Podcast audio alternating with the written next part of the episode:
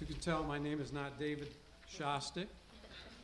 Um, and I'm here because David has COVID this morning, so we want to we want to make sure we keep him in our prayers. And I look back there, and Fred and Kim are with us this morning. Raise your hands back there. Okay, and we're glad you're here with us. Uh, so don't feel that you can't talk to them this morning. Um, they're over COVID, and uh, but let's keep praying for Carol. We know she's not back to 100%, so we'll be praying for her as well. So it's a great morning, and in the next 15 minutes, you're going to hear the fastest sermon you ever heard. Let me tell you. Uh, our lesson this morning is from Ephesians chapter 5. Jacob was reading for us, I hope you understood what Jesus was doing there. He was really trying to get us to see what was important as far as the church is concerned in talking about this issue. So I think, uh, uh, can you hear me back there? People are going like this. Okay. I think it is. Testing. There we go. Thank you. Uh, so, what we're talking about this morning is church membership. And uh, I've come to the point in my life where I'm getting a little older, you know. Do you feel that way with technology? And so, this is what I found on the internet uh, about my age. The man in the hotel says, I've forgotten what room I'm in. And the man says, No problem, sir. This is called the lobby. I, am getting so old that I ask things like that all the time. Or maybe you feel that way with technology where the little kid says, No, Grandma, listen, double click the Internet Explorer icon. I feel that way when uh, we're always asking our kids, our grandkids, to help us with the internet. Uh, we're coming to a life where uh, things are changing so quickly, aren't they? And uh, so we need to keep that in focus. Changes with the, the budget. We know the congregation is going to answer this great challenge because we want to continue to uh, support David and his family and to support our missionaries. It's so important to keep those things in mind as we work with them and understand how important they are to the Lord's work. Uh, we just found out last night my daughter has COVID, so Heather's not with us this morning. So make sure you keep Heather in your prayers. There's so many people in our congregation that need prayers now, so let's continue to pray for them. Uh, I was reminded by Jim that uh, he said, make sure when you're on stage that you stop before you get to the plant, because then you're out of range of the, of the microphone and the, uh, and the internet. So if you're watching me out there, you can't see me now. So this is where I'm going to do my sermon this morning. I did a series on guardrails one time, and back there they said, We're going to put a guardrail right here, Russell. You can't leave the pulpit. Um, but we're, uh, we know that people at home are watching us, so we want to welcome them this morning as we talk about this important subject of the church. I wonder, is church membership essential? People are asking that question all over the world now. Is church membership important? What's so important about it? And this is what we see. If you don't have an outline, please raise your hand because our ushers will make sure that you have an outline to follow along with this lesson and you can fill in those blanks. We've got them coming up the middle aisle, and some of you need some of those. Uh, that's a good question because a lot of people are asking that. I had a young man come up to me last year uh, when I was speaking at a church in Ohio. Raise your hand if you need that. He's coming up the aisle now. Uh, and he, he said, Russ, I don't need to come to church. I can go to the, to the lake and fish and worship in my boat. I can go on the golf course and worship. And uh, I asked this young, young teenager, I said, uh, Randy, can you show me that in the Bible? I'd like to see that. Because if that's true, what are we doing here in the building? We can worship any place, but the Lord calls us together as an assembly at least once a week to have the Lord's Supper, to sing, to pray, to study His Word. Is church membership essential? A lot of people are asking that question. Here's the question they're asking. This is what they're saying. A generation ago, we want the man, but we don't want the plan. We want Jesus, but we don't want the church, is what they're saying. Why? Because it takes effort. I have to get up on Sunday mornings, stop worshiping my pillow, and come to the building to assemble. What's the good in that? Why do I have to do that? Uh, I've found that as a nation, we're becoming pretty lazy when it comes to the Lord's church and the Lord. And that's what they were asking, generation. We, we want the man, we want Jesus, but we, we don't want the plan. Well, that's just a way of saying I'm too lazy to come to church, is what it is. And this is what they're saying just recently yes to Jesus, no to the church. That's what they're saying. And that's the newest saying that people are saying. Yes to Jesus, no to the church. And, and, they're, and they're trying to justify, I don't want to be committed to something, an organization that we call the church. That's what they're saying. And that's, that's really what the Bible talks about many times in revealing to us what the Lord thinks about the church. Because it's not so important about what I think, Rob, what you think of the church, what Russ thinks of the church. It's more important what Jesus thinks of the church, right? That's the important thing. And he talks about that in the Bible and reveals to us what's really important. That's what we have to get through in our own minds. So, our journey is there are many that think that they can have a relationship with Jesus and simply discard the church. That's what's going on. So, when you're, you're filling in that word discard, I want you to know what that's saying. We're saying that Jesus, you're important, but the church that you died for is not important. That's what we're saying.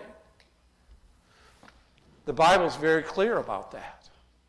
And he reveals to us what he thinks about it. That's what we the message we need. The question is is church membership essential? Is it essential? I don't know about you, but I want to clear out all the garbage around my life and just do the things that I need to do. What's necessary? Tell me what I have to do. That's the way people are looking at religion today. What do I have to do? What, do I, what can I get away with? What can I push off? What can I discard? And it's certainly not church membership. Amen. Jesus purchased the, the church with his own blood. That's what he tells us in Acts chapter 20 and verse 28.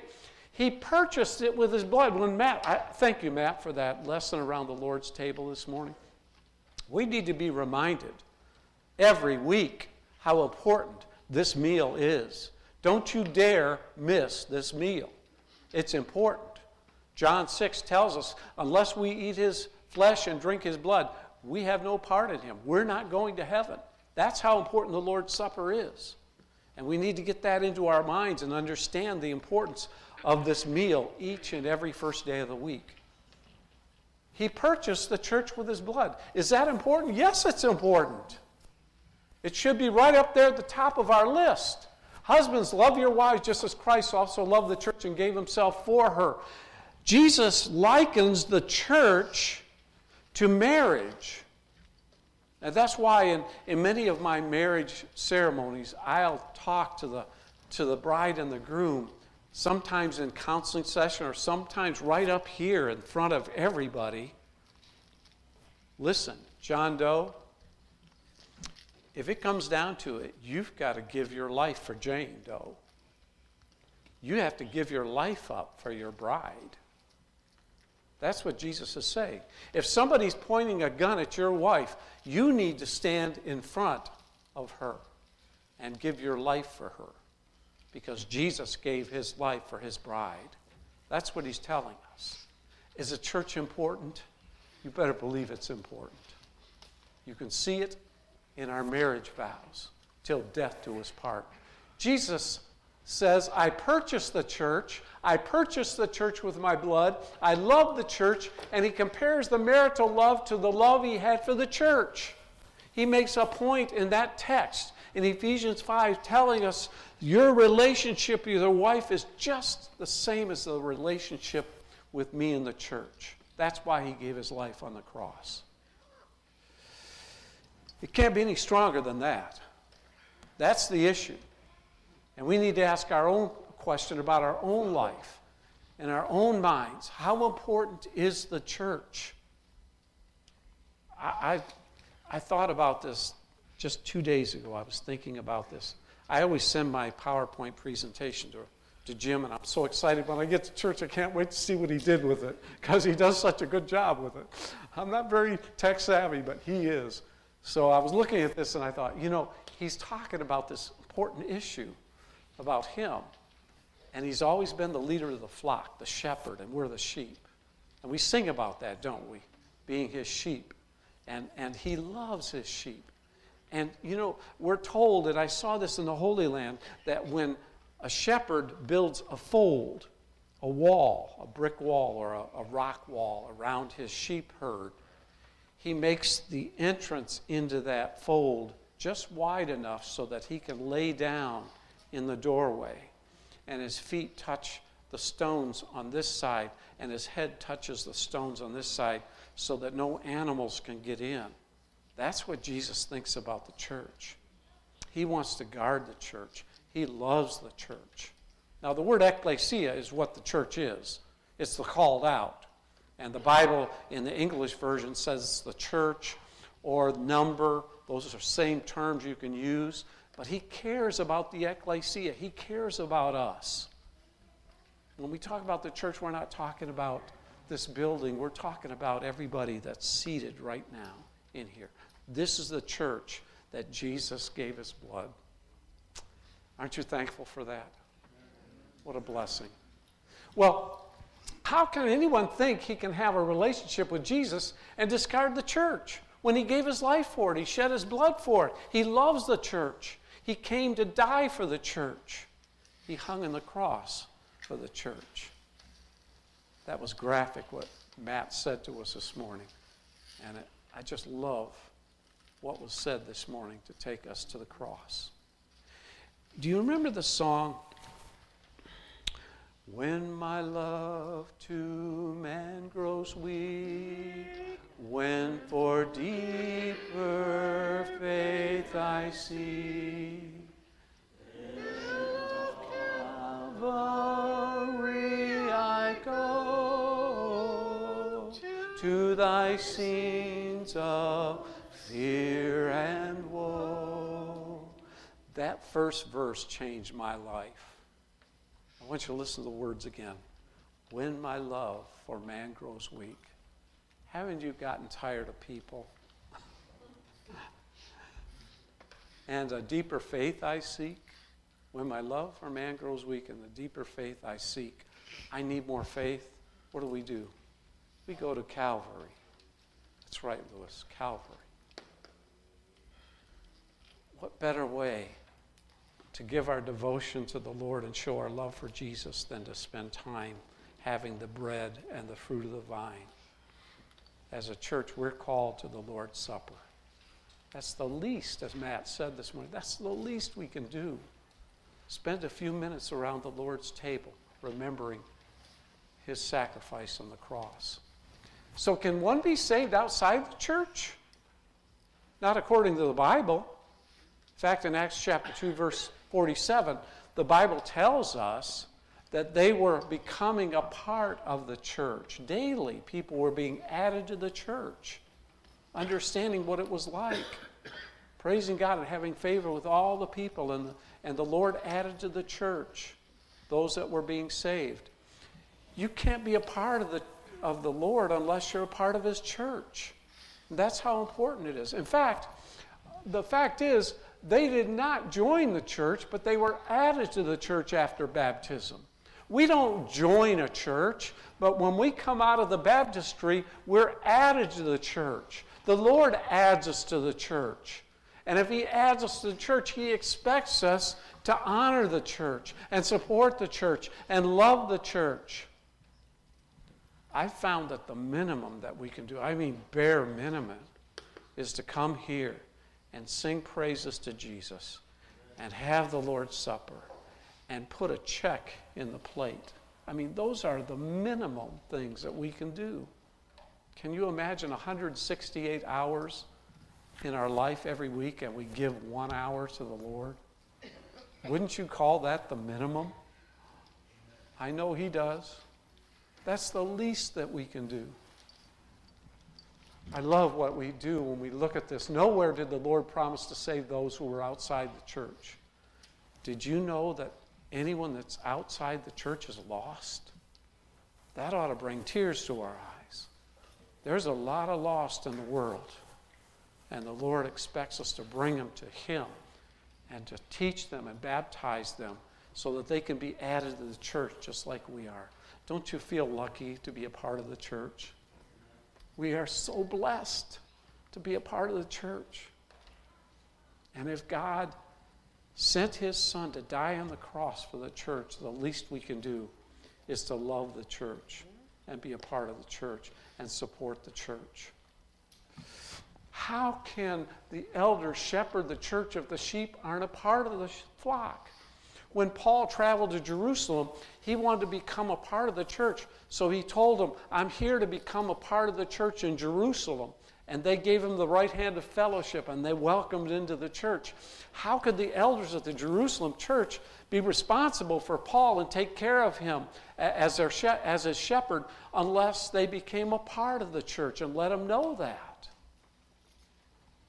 You know, I was asking some of our members yesterday, I said, uh, we were talking about some of our members here and how they're suffering. And, and uh, James chapter 1, verse 27 tells us that pure and undefiled religion is taking care of the widows and the orphans. And I was asking them, are there any widows in this congregation that need help? We need, we're sending checks to the orphanages in, in this country, but we also need to take care of the widows. And sometimes we don't know that a widow is suffering, and we've got to take care of them. That's a part of our job as a church, as, as elders, to, to shepherd the flock. And how can we do that if we don't know somebody's hurting? We can't. So make sure that we know when there's a problem in the church that needs to be taken care of and addressed.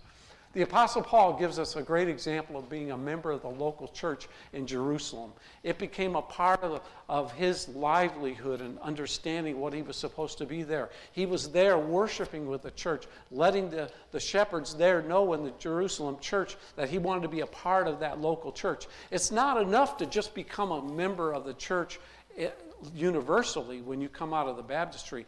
The Lord wants you to locate in a local church. That's why we're here this morning. This is the local church, just like the church that Paul became a part of in Acts chapter 9. Well, if you say yes to Jesus, you must say yes to the church. That's it. It's unacceptable. You can't say no to the church if you say yes to Jesus. In fact, you can't say yes to Jesus unless you say yes to the church. If you want the man, you must also want the plan. If you want Jesus in your life, you've got to say yes to the church.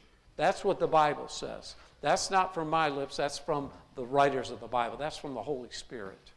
So the plan involves the church. I don't know if you've become a part of the church, but I know you have that opportunity this morning.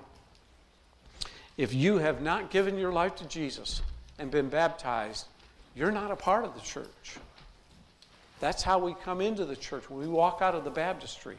And it's ready, it's, it's prepared for us. If you want to be baptized and give your life to Jesus and become a part of the church, we want to facilitate that this morning. So let's stand together and sing together.